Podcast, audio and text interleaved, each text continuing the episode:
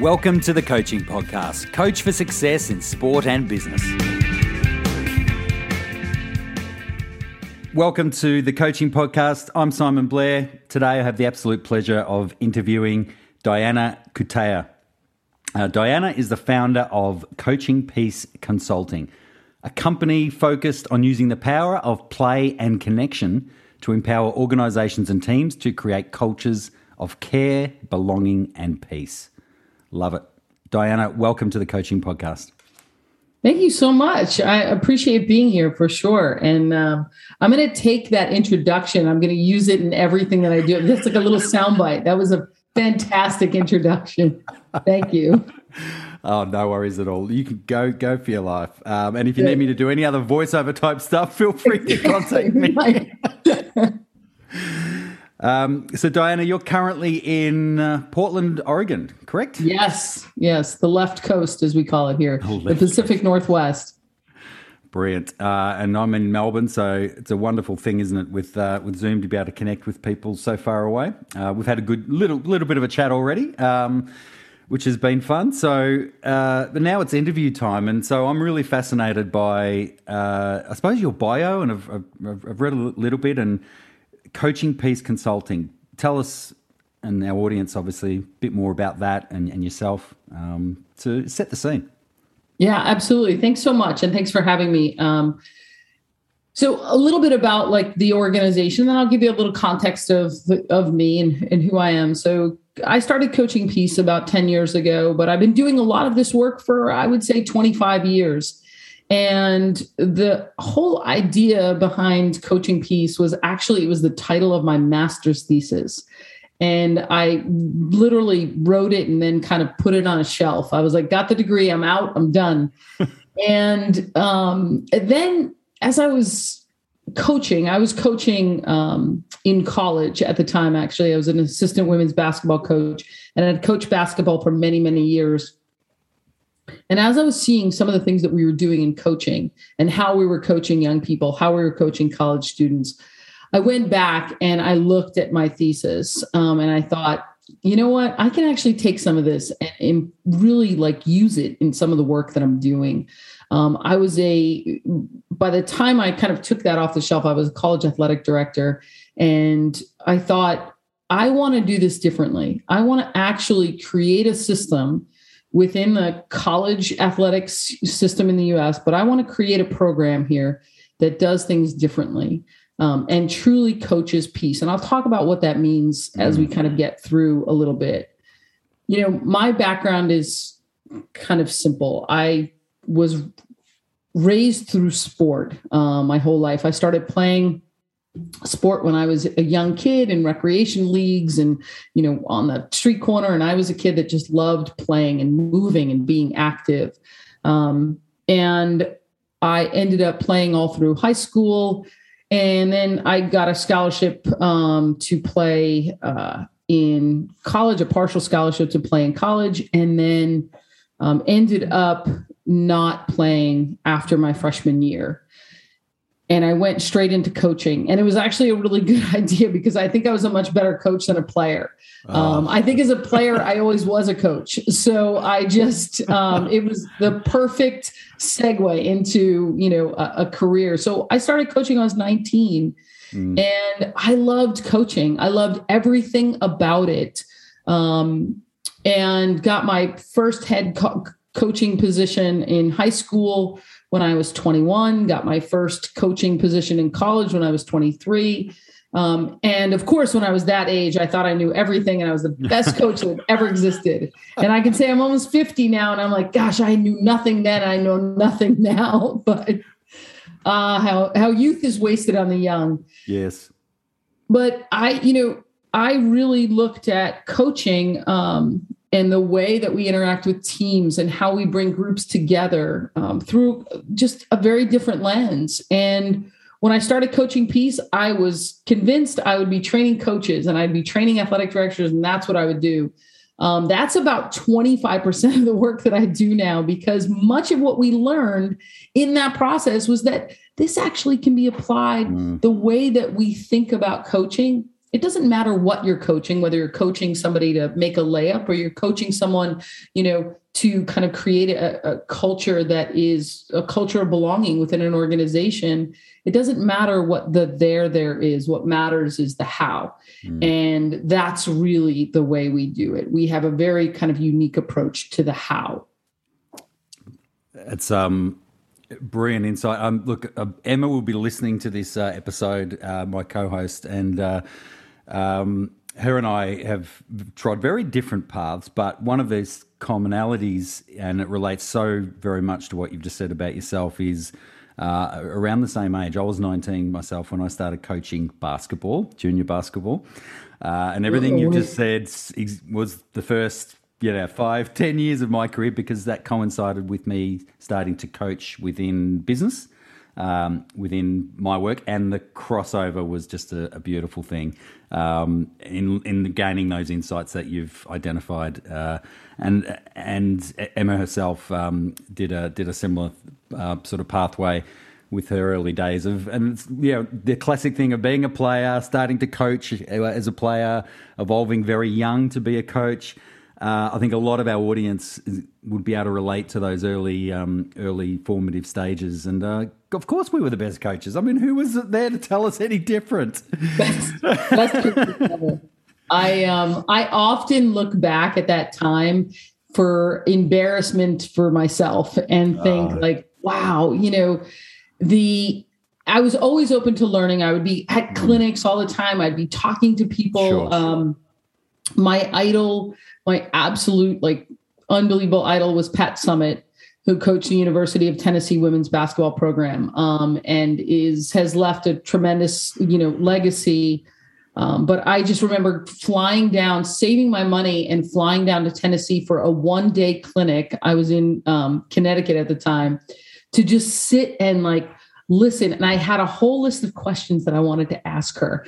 And I was like, oh, I'm going to do it and I, you know, she's she's one of the all-time greatest women's basketball coaches in the history of the game. Yep. And here I am, like some small little junior college coach who's like, you know, so I have my list on my notepad, you know, because there was no cell phones back then. Yes. And um, I said, Coach Summitt, you know, she was leaving the, the thing after. I said, I have a bunch of questions. Do you mind? and she's like, I don't have time to do that now, but leave your number with my assistant and I'll call you later. And wow. I thought, She's not going to. She's not going to call. She's not going to call me. Two weeks later, I get a call that says Pat's on the road and she'd like to call you in an hour because she has two hours of time that yes. she can talk to you. Oh. And it blew my mind. She mm. called me, and I just remember now going through these questions that now, when I think back, I'm like, she must have been like, Why are you, co- you don't know this? Why are you coaching? You should know this. But she didn't. She answered every single question and talked to me about every single thing. And that right there was a big moment for me because I felt like I'm nobody in the coaching world, but yet I'm somebody to you right now. Mm. And that matters. So, how do I create programs? How do I create environments where no matter who walks in the door, no matter who's talking to me, that they matter. They matter right now. They're the most important person. I don't focus on anybody else because yeah. that's the model that I got. Yeah. Take away your status, your position, your your cult of personality, whatever, wherever you've got to in your career, to be able to just uh, never forget when you see that that that young aspiring coach approaching you with a bunch of questions, and you're in a hurry. right. never, never right. forget. Never forget. Um, I, I'm fascinated. I, I love that story. Um, Diana, any chance you've got that bunch of questions stashed away somewhere? I do. I so I have do? a, I do. I wish I would have. I have a notebook from. I, I ended up working Pat's camp for several years um, yes. after that, and every night after you know at the end of camp, um, at the end of the day, she would have a little coaching clinic. You know, just an impromptu coaching clinic, and I have like six spiral notebooks that I just wrote, you know, wow. and I don't even know if I ever went back to look at them, but I soaked up every possible thing um, and really tried to kind of tailor a lot of those things. What's interesting is that at the same time that I look at sport as this amazing thing that taught me so many things, I also look at it as a system that's really broken. And the yeah. way we coach in sport is really broken. And I've been a, a very loud opponent and kind of like, uh, I would say, I'm, I'm, trying to be an agent of change in this mm. way around the idea that the system, right, sport in itself, the game of basketball, tennis, whatever it is, yes, that's not it. The system and how we think we should motivate and coach people, yes. especially young people, is just not right. Like we just we can't do that anymore. So there's an, uh, a report that came out in Australia yesterday by an independent, um, so government appointed um, commission of some sort to investigate that exact issue in sport in Australia, in particular swimming and gymnastics. Uh, and swimming in Australia is a big deal uh, in mm-hmm. terms of, um, you know, you see that reflected in our uh, yeah. results at the Olympics and et cetera. Uh, and a lot of media has come out by um, brave uh, individuals who are even currently in the sport, very similar to what happened in when the lead got ripped off with gymnastics in America. Right. Um, and obviously, globally, gymnastics is probably the pinnacle of what we always knew, even many, many years ago, about the manner of coaching by often right. these quite brutal um, old men. right, right. Uh, with young girls. Um, and, and, outside of any other issues, um, uh, you know, with um, abuse and, and, what have you, but just how they were coached uh, and, and, and, tortured, basically. It's a form of torture. Right. Yeah, uh, absolutely. It's abuse. Sports, where the, the beliefs, the standard beliefs of this is just how it is, this is how within this sport – this is how it goes, and those norms, um, and where these sports basically uh, have had full responsibility to govern themselves, and in terms of governance of even issues that get reported. And so, basically, the report has revealed that that is the single greatest failure. And no, sorry, no longer um, sports. You don't get uh, that anymore. Um, when issues get raised, there has to be independence. Um, because of now, self. Simon, right. The, the the tricky thing is you have a minister of sport. Am I correct? Yes. You have a, a governing body for sport. Yes. In the U.S., we don't. While the right. U.S. Olympic committees right do have a certain number of and each of those individual governing bodies have some kind of purview over sport. When we look at sport on the youth level not at those kind of higher or pipeline you know things there is no no one's monitoring that. No yeah, one's yeah. looking at that right? So it is a capitalist society that drives the way that work gets done so it's it's about money it's about how many kids am i getting into college it's about what access i'm getting and we've lost what sport should be or maybe it was never i say we've lost yeah. it but maybe it, it was never there? there maybe that's the problem and isn't it? Eh, well, again, from this report, and this is very fresh. From it was literally yesterday when I was reading the outcomes of it, and um, one of the interesting things because I've done a fair bit of, apart from my early days, more recently junior coaching with uh, girls football, which is really mm-hmm. uh, Australian rules football, which for the women's game has just exploded in Australia. It's just a beautiful thing, and my my own daughters are involved. Um, and so I've had that coaching experience within football, but within Australia, football culture uh, has typically been um, know, very quite toxic historically in terms of a male dominated sport. And anytime you get that, then you get a certain style of, you know, berating players and that's accepted and what have you. And of course, with the explosion of the girls' game, a lot of the coaches uh, end up being um, uh, men, which are often dads and that sort of thing, but their own exposure to sport has been their own experiences as as boys in and, and men in in this often toxic environment. And and so the norms while there's a moderation with full knowledge of you know girls girls uh, they're different creatures certainly at, at, critical ages of teenage years um, it needs a different style it needs a different approach. Um, and but the thing that came out was that coaches are basically giving given too much authority at junior level It's like you're the coach. You're this mystical being that somehow becomes imbued these skills and you. yeah, I can't question you. And it's like you're dealing with kids, and so the governance of coaches. And I think this our podcast is, and, and Emma and myself, a part of what we do is all about obviously um, helping develop insights and shared experiences um, to obviously further the, the the profession in sport and business. Um, yeah, so yeah, be interested to know your thoughts, your even your own experiences, uh, even more recently with the work that you're doing. Because a couple of things jumped out at me from looking at uh, your your profile around uh, something that was fascinating: toxic positivity. It'd be good to get your thoughts on that and how it's an empathy blocker. Um, but also that uh, yeah that that level of abuse, and I suppose look, and it comes down to your your business, isn't it? Peace Consulting. Um, and, and what is it you're doing? And I suppose what some of the challenges that you've had and, and great outcomes where you've been able to apply your work to the sort of things that we've uh, you brought up and, and I've just been reading about.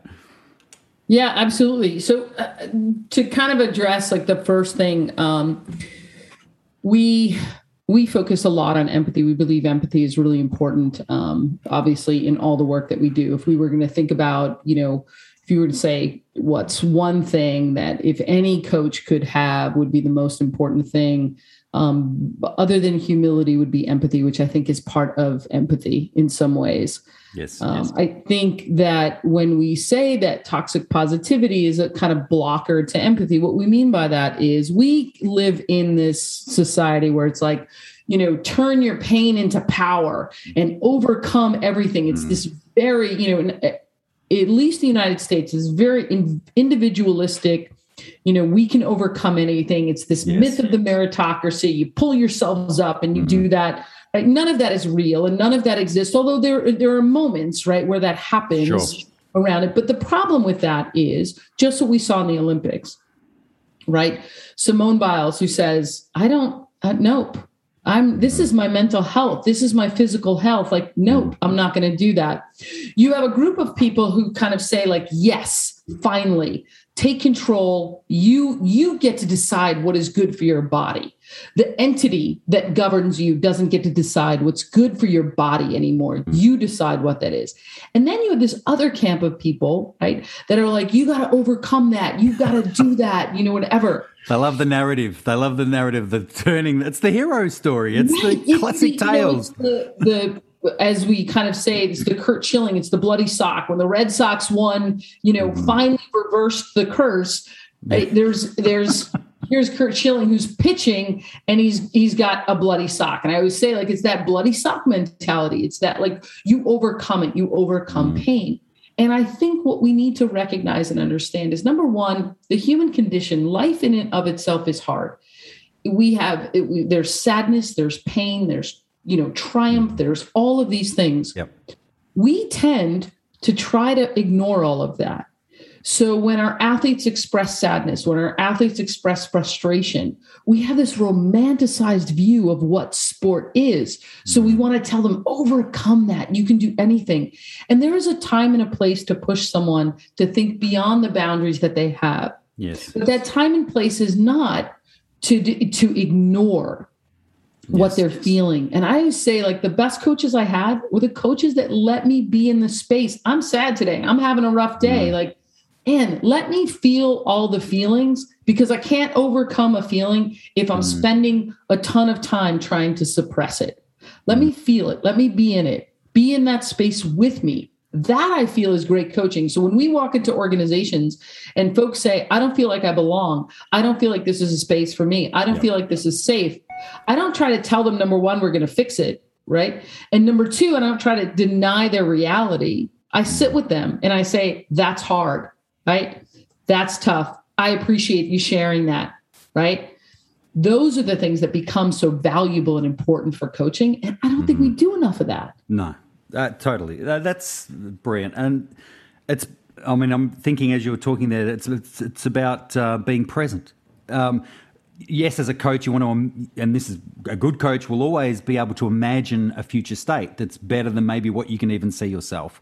Uh, but you can't live in that future state, and and therefore be always pushing towards it when there's stuff that's just there in your face. um, that is real for that person that you're trying to coach and influence. And God, when I think back to, yeah, you talked about some of the things as a junior coach. Maybe for me, looking back for myself, that's probably re- what I just said is some of the bad coaching moments I had probably related to me just being too passionate, too keen, too eager to, because I could see this wonderful future state and um, I'm the one that's going to take you to the mountain and, uh, and yeah. just too, too far, too, you know, hang on. Whoa, Nelly, just, just take, take a, take a pill, just relax, be well, present. You know, where the, are they? Meet them where they are. Meet them exactly and that's i think the challenge when we're young when we're coaching and and i'm going to say young not only in age but even in the, the the the, field and the career right when i i may have been kind of a you know somebody who wasn't necessarily managing people and now because of my ability right my technical ability i get promoted to manager now i'm managing five people maybe i'm really far in my career, but this is the first time I'm in this space. Yes. And I think what ends up happening is because we tend to promote based on outcomes. Yes. So we get recognized based on outcomes. What we do is we forget that people are involved, right? right? So we are super hyper focused on the outcome. And that means that we have a very egocentric way of how we're coaching. We're coaching through the lens of how does this benefit me? And we might say, no, no, no, I just want the I want the team to win. Right. But I want the team to win because that benefits me right. at the end of the day. I know when I was when I first started coaching, I wanted to win all the games, all the games I possibly could, because if I won, I was a young female coach. Mm. And if I won, then somehow I was legitimate, right? Like somehow then yeah, I could yeah. justify that I belonged in that space because mm. the only way that I belonged is if I was just as good as, right? And then I said to myself, finally, it took like 20 years. I was like, hold on. Why am I using men, right? Or traditionally, like men Yes. As the measure of my worth, right? Why are they the barometer for what success is? If yes. I'm as good as a man in this space, then yes. I'm good. No. If I'm as good as me, then I'm good. Right? Like that's the mentality, which is why I took a lot of flack like 20 years ago when I was an athletic director. I told my coaches when they walked in the door, I do not care if you win or lose. And every one of them kind of looked and they're like, "Oh yeah, but such a radical." me, but you really do, right? And I'm like, I do not care no. if you win or lose. I want you to be competitive. Yep. I want kids to feel like they're learning, and most importantly, I want them to feel safe. And if you can do those things, if you can focus on the process, I promise you, wins will come. And if they don't, it's not because you you are a bad coach, right? There's so many other factors that come into that.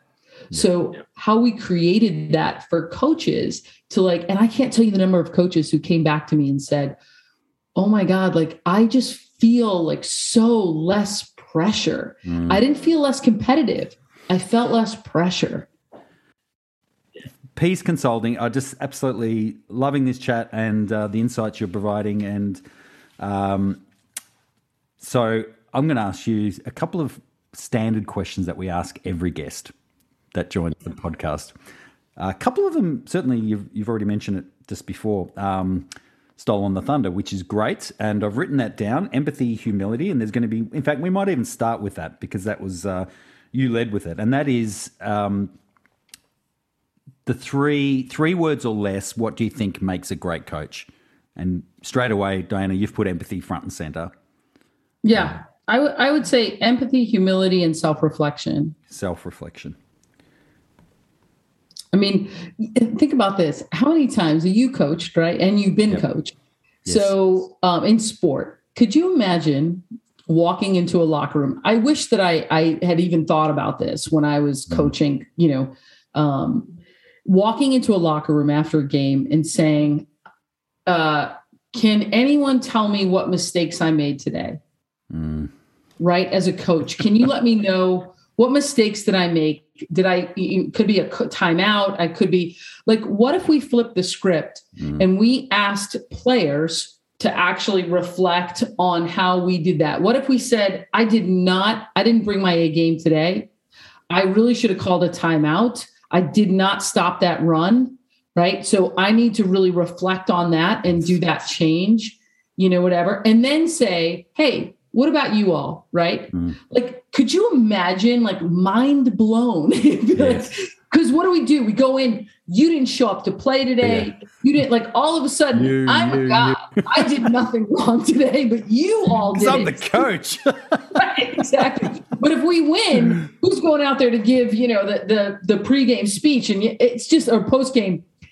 It's it's just a, a different way of thinking. Like, why can't we be mm-hmm. vulnerable like that? Why can't we be exposed like that? So that's why I feel like that humility, empathy, self-reflection, you get those down, you're going to be a pretty good, darn good manager or coach. Yeah. Well, I mean, empathy is number one for me. In fact, um, Emma, who's been collating for the last uh, 50 odd episodes of the, sh- of the show, uh, empathy is number one in terms of what other coaches um, have, have, put up there. Um, uh, but I'm, I'm fascinated by the self reflection and, and exactly what you said and the, the excitement of how you're saying it in terms of the concept of putting yourself out there for scrutiny and feedback and uh, I'm I'm big on that because it's hard, isn't it? Because it's fear, fear of well, what are they going to say? Maybe deep in my heart of hearts, m- maybe I'm afraid that they're going to tell me I'm not a great coach, and so therefore I'll avoid the thing that's right. hard and avoid the scrutiny. But yet I'm more than prepared to put that onto my players,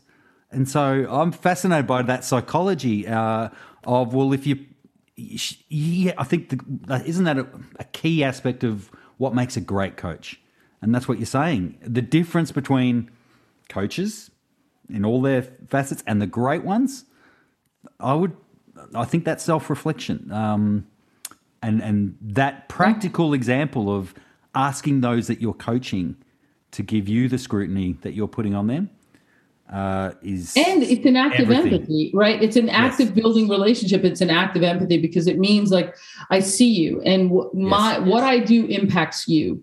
And i want to recognize what that is. And i think that that becomes really important. The manager like the other thing to to recognize is the power dynamic.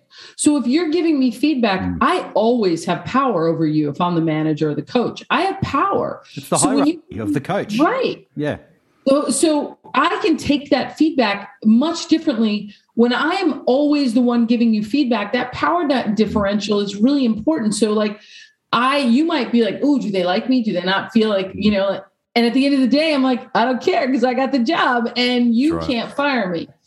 But the other way, when you're asking your employees or your players to be vulnerable, mm. knowing you have that much power over them, but you're not willing to show that same vulnerability, no. Like i that i can't get into. Yeah um, a- absolutely. Um, so flipping the script that's that's what it's about and showing that vulnerability. Uh, and it's because when you're the coach in, and this is a big thing in business because business is tradi- traditionally you know it's in a hierarchy the organizational hierarchy ceo senior managers middle managers frontline managers and then the worker bees down the bottom and right. the, what modern leaders do is they literally flip it. And this is that crossover, which again, this podcast is about sport and business.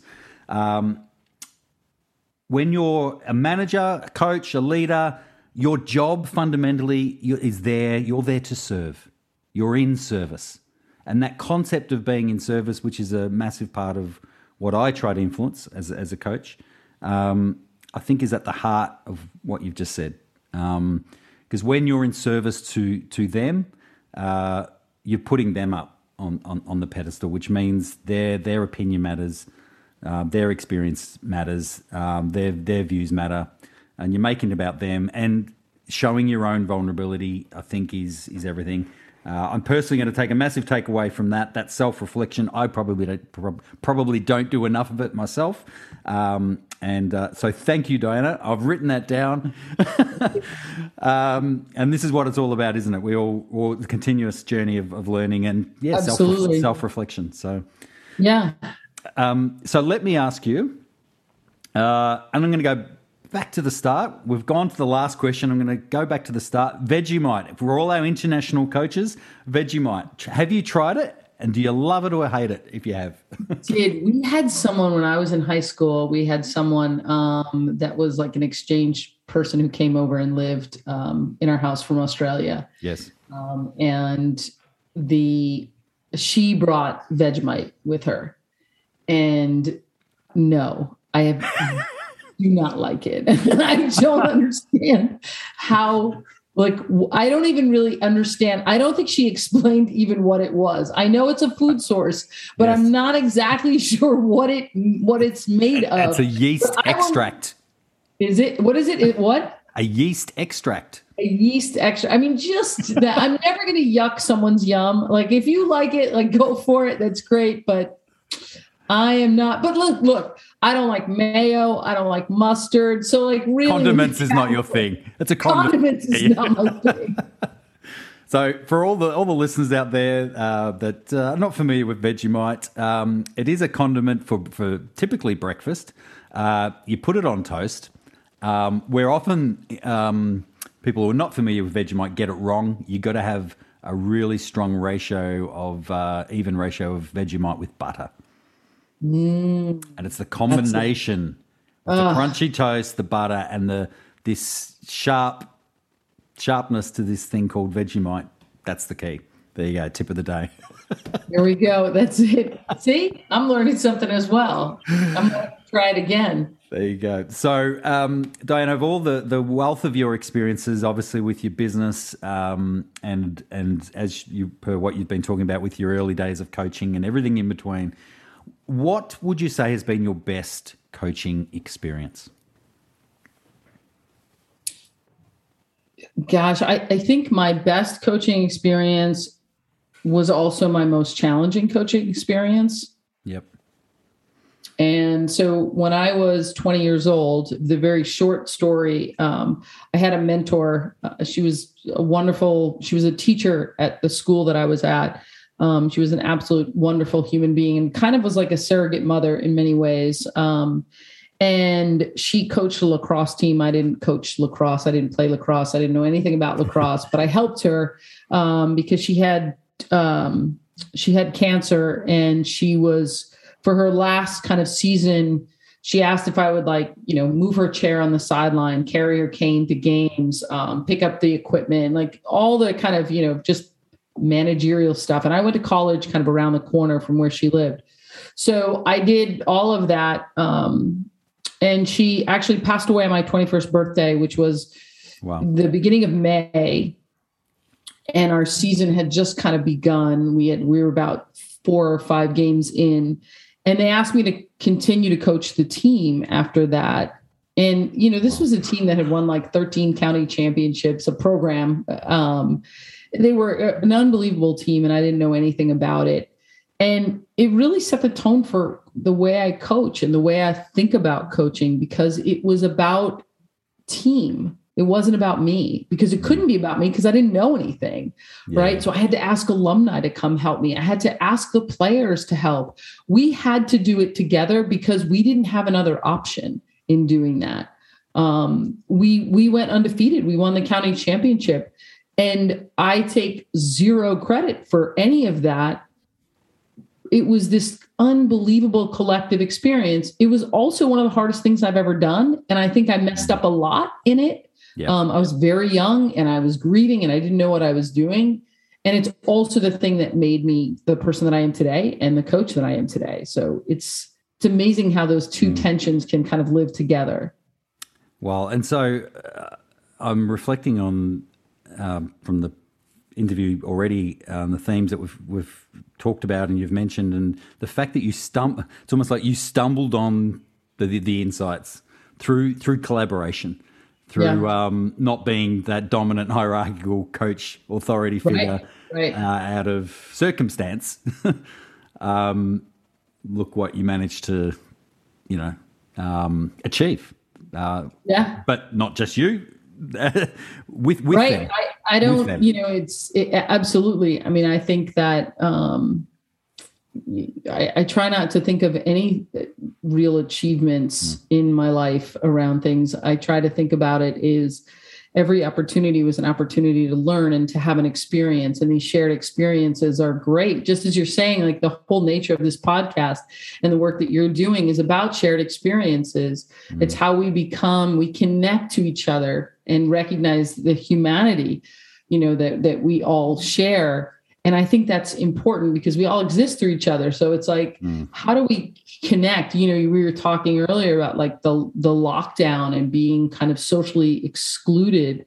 And i think that in the pandemic one of the things that we've learned or i hope we've learned is that we need each other and we need to be in community with each other because many of us have struggled and many in the world have struggled to survive not being connected to other people um, and how do we take that and that learning and how do we continue to grow and develop and and really understand that? Um, I, I hope that there's some learnings that'll come from from all of this for sure.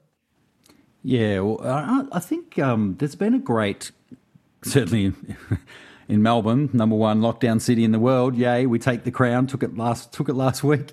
Um, I know for myself and, and others, uh, I think generally, whether people are aware of this or not, but I think a quietening of um, people's lives. Uh, I think there's lots of positives around just going back to almost, you know, I was a kid of the 70s and 80s growing up, where typically, you know, you just stayed local, you went outside, you just played and roamed the streets, and um, there was more right. of a local community, even in suburban areas, and uh, which has sort of just been lost in the modern world. And I think it's taken people back to that, and that's probably in a way for a lot of people they've discovered that for the first time. They've never had that in their lives. Um, so I'm fascinated by how that will the the resonance of that beyond lockdowns. Yeah, when the pandemic's in a different you know, hopefully finished uh, or at least evolved to something manageable. And also how that impacts sport, right? Like, so oh, we grew up in the same generation. And, you know, when I played sport, I, there was no travel teams. I didn't play on a travel program. I played yeah. for my local yep. town league. And that's I played for my local school and my local team. Like we didn't travel other places. And I'm not saying that those are bad but what a benefit it was for me to get to know those in my community, in my neighborhood, to build connections, to build connections in my school and build those yeah. relationships there was such a benefit to that. And we've lost a lot of those like youth programs at least in the united states that are local. We just don't have that anymore. Yeah, um, right. and if we do it's become so hyper competitive yeah. that oftentimes kids you know who don't demonstrate talent at an early age they're not getting access to that.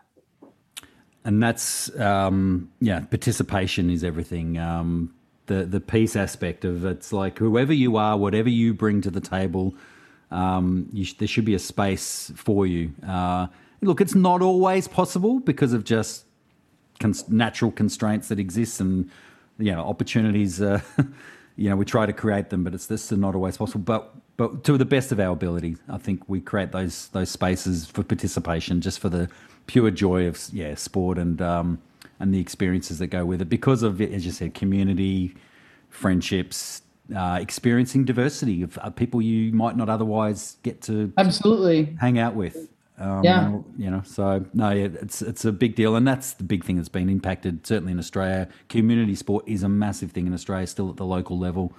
Um, you know, we're lucky, I think, because of our environment and our weather. Yeah, it tends to lend itself to that, and right. Um, but uh, yeah, that's the lockdowns has, has hurt that significantly. Um, I can imagine. But uh, yeah, we'll we'll come out of it. So, but all right. So next question, and you've so you covered the the in, in one both the the worst and most uh, or more most challenging coaching experiences. Right. What was the best? Uh, tr- tremendous uh, insight there. Um, here's the sliding doors question. Uh, if you remember the movie with Gwyneth Paltrow and you remember the sliding doors, where she had to jump, jump on a train, and it's like, and then the movie diverged into two possible um, uh, oh, realities based on the choice that she made. Did she make the train or not make the train?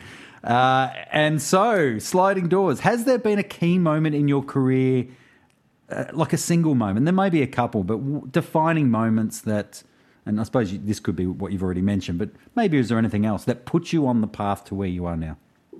Well, I would say that one of the, the defining moments for all of this was um, about 20 years ago. And I was walking home um, and I walked through a gym. I lived near um, Smith College. And when it was cold, sometimes I'd kind of walk through the gym to like get through. And there was a fifth Where, grade sorry, where- basketball. sorry, Diana. Whereabouts is uh, Smith College? It's in um, Northampton, Massachusetts. Okay. So I would, um, I, you know, I went through and they would rent their gym to the community, you know, to use. And so they had a fifth grade girls basketball game going on. Of course, me being the basketball coach, I was like, oh, I want to sit down. I want to watch this a little bit. And it was very recent after we had in, invaded Afghanistan. And um, so we were kind of a nation that was just at the beginning of um, another war.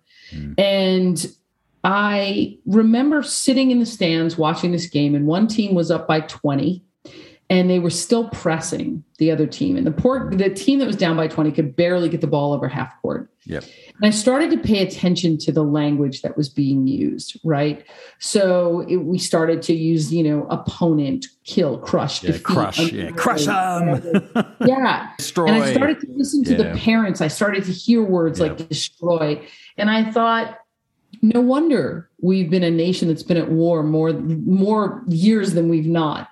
And that that we've become so desensitized to it because we are actually coaching for it. Mm. Right? Like everything we do mimics that. Yes. And that's when I kind of decided like, what if we coached for peace? Like, what if we were coaching peace? What would that look like? How would we change that? Right. Mm. So we had to think about like when we think about peace, we don't think about it as the absence of violence. We think about it as the excuse me, the absence of conflict. We think about as the absence of violence, right? The elimination of violence, the addressing of violence. And we think about violence through direct violence, cultural violence, structural violence. So that was a pivotal moment. That was the moment when I was like, I don't want to do it like this anymore. I don't want to coach like this anymore. I want to do something different. I want to coach peace because everybody else is coaching war. coaching for peace, not war. Uh, it's um, it's it's it's powerful. Um, I'm fascinated personally by the um, the tr- yeah traditional psychology of sport, which is yeah coaching by war, dominate, crush, defeat, Right. um, and whether the relationship between that sort of style and success is ever been actually established um, as a as a necessary thing. When Exactly. And I think there's enough people now that are starting to demonstrate through uh, gaining success without doing that to basically it's all rubbish. It's not needed. There's no correlation. Well, also think about the system, right? The system is set up where the only way you can sometimes be successful is if you do that. So it, Yeah. it like if you're going to measure your success, right? Like you got to make system level change in order to do it because if you're measuring your success by that, like oftentimes you won't be successful, not in the traditional way that we look at success. Yes. Right. Yeah, absolutely. So, redefining what the success is Right. part part of that as well. right. All right. So, are there any top tips or suggestions from your experience that, and you've given plenty already, but um, I suppose you go to as a way of concluding the interview and um, putting a full stop on it? Uh, what would what would be your top takeaway suggestions for coaches um, that they they should consider as as their primary um, consideration? I think if if there's anybody that listens to this and um, feels like they wanted to debate me in this whole thing, and they're like, "Oh, wait a second, Bring wait it." a second. I- want. I'm always up for a good debate, so I'm happy to do that anytime. But I want them to be reflective and think, why? Why is something that I say get you so fired up, right, and feel so threatening to you?